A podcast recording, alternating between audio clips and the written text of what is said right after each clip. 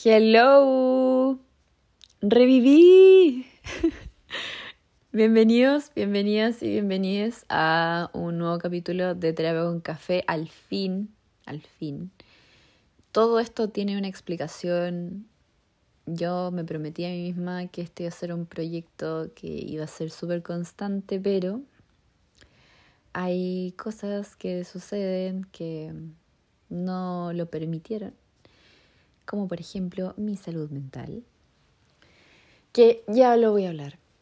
Y eso, perdón, perdón, perdón, perdón, perdón, perdón.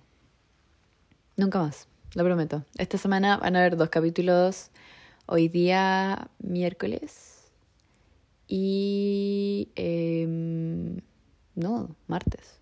Hoy día martes y el domingo. Eso está seguro, no voy a fallar. Y yo creo que el de hoy día va a ser un poco más como fome, no, no fome, sino que más, ¿cómo decirlo? Reflexivo y el del domingo va a estar bueno, va a estar bueno, bueno. Así que em, eso. Como dice el título del capítulo, vamos a hablar de los mental breakdowns, de los bajones y de cómo puedo aconsejar a sobrellevarlos o cómo eh, poder transformarlos de cierta forma. Bueno, va dirigido a eso y cada persona lo puede tomar y lo puede transformar a lo que uno quiera, pero, pero es los consejos que puedo dar en base a lo que he vivido estas últimas semanas. Bueno, em, así siendo súper abierta, yo tengo una salud mental que yo pensaba que estaba por muy buen camino. Y bueno, mm, cada salud mental tiene sus recaídas, sus montañas rusas y, y, me tocó y me tocó una vuelta muy, muy, muy, muy baja. Eh, yo sufro de... de... mejor no lo digo, pero yo tomo medicamentos y... y ¿Cómo se llama esto? Em, una vez es media lesa y pava y todo. Y se me olvidó tomarlos algunos días. y bueno, retomé los medicamentos como lo debía hacer. Eh, me pegué unos días de recreo que no hay que hacerlo y mi salud mental se volvió pésima. Tenía cero motivación, me costaba un mundo salir de mi cama, dormía mucho, eh, me obligaba a hacer, cumplir con cosas mínimas, eh, me obligaba a trabajar, me obligaba a ir al gimnasio, me obligaba a levantarme y fue terrible estas últimas dos semanas, una semana y media, pero eh, fue culpa mía porque jugué con mi salud mental y eso no lo hagan. Pero eh, esto va dirigido a, a personas que tal vez no la están pasando tan bien con esto de la vuelta a la presencialidad, se sienten un poco ansiosos o no les ha ido tan bien, o gente que tal vez está misma situación que no está eh, estudiando, que se decidieron tomar un año. Y eh, estos son algunos consejos que yo he ocupado en la práctica y me han funcionado. Bueno, yo soy mucho de cambiar mi pelo y me pasó que necesitaba sentirme y verme distinta y lo hice. Me puse chasquilla y me corté el pelo. No tanto, pero me lo corté. Y decidí cambiar un poco mi peinado. Necesitaba sentirme distinta. Necesitaba sentir que eh, no me veía igual de como cuando yo estaba en el punto más bajo del bajón. qué, qué redundante, ya, filo. Em, y fui a hacerme las uñas. fui a regalonearme. No lo necesitaba, no me importa, lo fui a hacer. Y eso me sirvió para sentirme un poquito más bonita, porque no tenía claramente ánimo de maquillarme ni de arreglarme si es que no lo meritaba la situación. Como que me bañaba, me lavaba los dientes y estaba lista. Y, y esa weá como mía, a mí me encanta arreglarme, me encanta em, verme bien.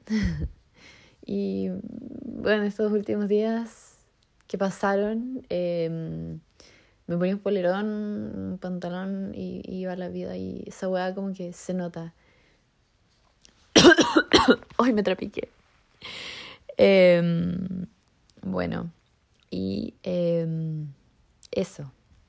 Regalonéense, háganse sentir que son bonitos, son bonitas y, y que a veces hay gente que real le sirve verse y sentirse distinto. Em, otra cosa que va más por el lado espiritual es poder armar una fuerza de voluntad de cumplir con lo mínimo.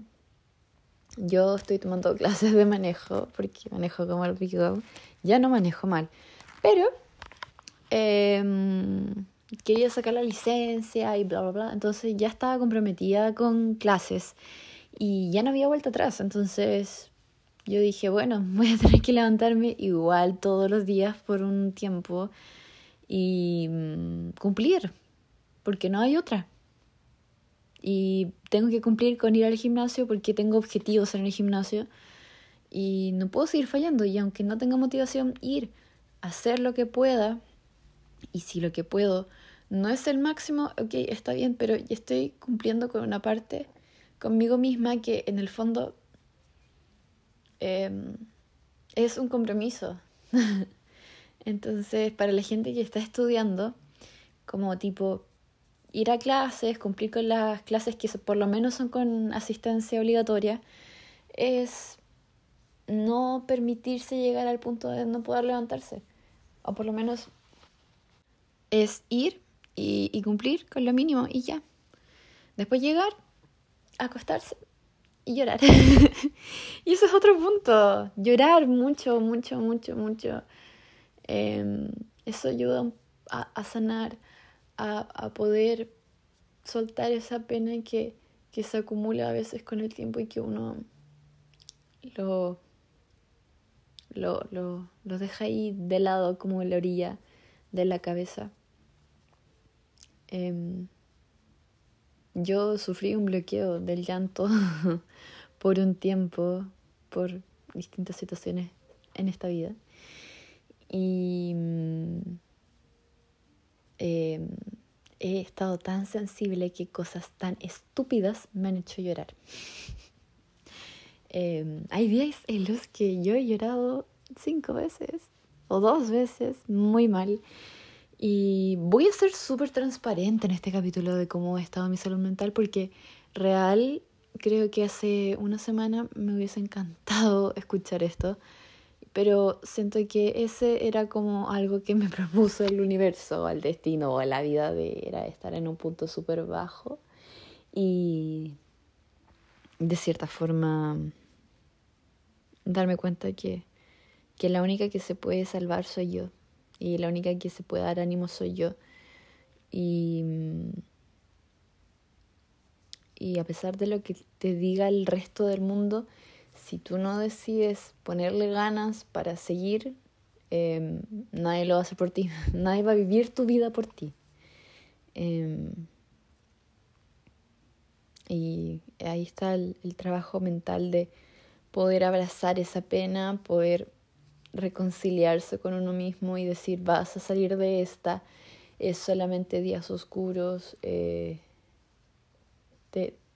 te cambia la mentalidad del día a día bajoneado que al final te vuelves una persona funcional, sí, pero como tu mente está ocupada y como tus acciones ves que estás progresando y que no sientes que eres inútil, porque esa sensación existe, sentir que hoy tengo tanta pena que no puedo funcionar, entonces soy una persona inútil. Entonces, si tú ves que estás cumpliendo con lo mínimo, esa sensación ya se te va a ir. Por lo menos va a llegar a tu casa y vas a poder estar triste, pero vas a poder haber cumplido con cosas con las que sueñas. Claramente hay penas, porque todos vivimos la pena de una forma distinta, pero eh, creo que ese es mi mayor consejo. No permitas que tu depresión o tu pena o tu ansiedad o, o, lo que estés sufriendo, ese duelo, no permitas que te quite felicidad a largo plazo.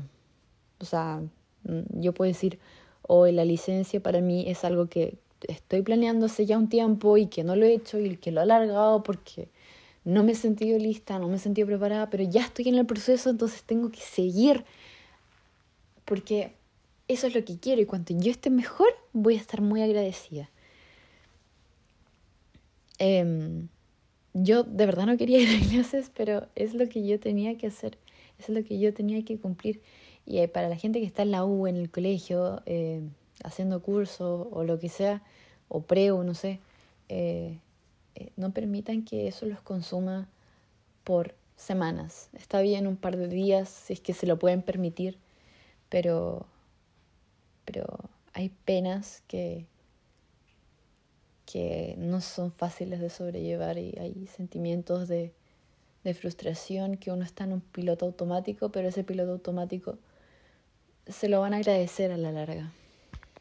Vivir con, con ansiedad y, y, un montón de pensamientos a la misma vez em, producen como un, un puño en el pecho que a veces cuesta mucho respirar. A mí me ha pasado que estoy en la calle y me da ansiedad social y lo único que quiero es irme a mi casa y no puedo porque tengo que cumplir, pero, pero hay veces que es inmanejable, lamentablemente.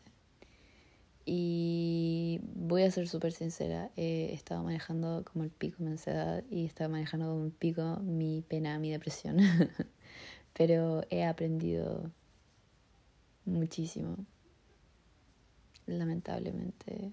Eh, esto lo dije en un capítulo, que es el de ser una persona sensible, de que no quiero seguir sufriendo para aprender. Y estoy en, en, mi camino de búsqueda espiritual donde me abrazo y me perdono por, por todos los errores y por todas las decepciones personales que me han mandado. Y y no sé si algún día lo logré completamente, pero espero que estas palabras le lleguen a alguien, porque si no me lo hubiese dicho un gran amigo, no, no estaría aquí intentando volver a tomar las riendas de mi vida después de haberle puesto un, una semipausa por, por unas semanas donde dejé muchas cosas de lado. Y Em, no está bien. No, no puedo ser, no, puedo, no se puede ser una persona que le pone pausa a su vida y, y actuar como si nada. Eh, es complicado y, y no es sano para tu entorno. Em, claramente los mental breakdowns donde dicen, oh, me corté el pelo, me puse un aro, me hizo un tatuaje, no sé, cosas así como que se dicen muy a la loca pero los mental breakdowns dentro de una enfermedad mental o un proceso mental o un duelo, etc.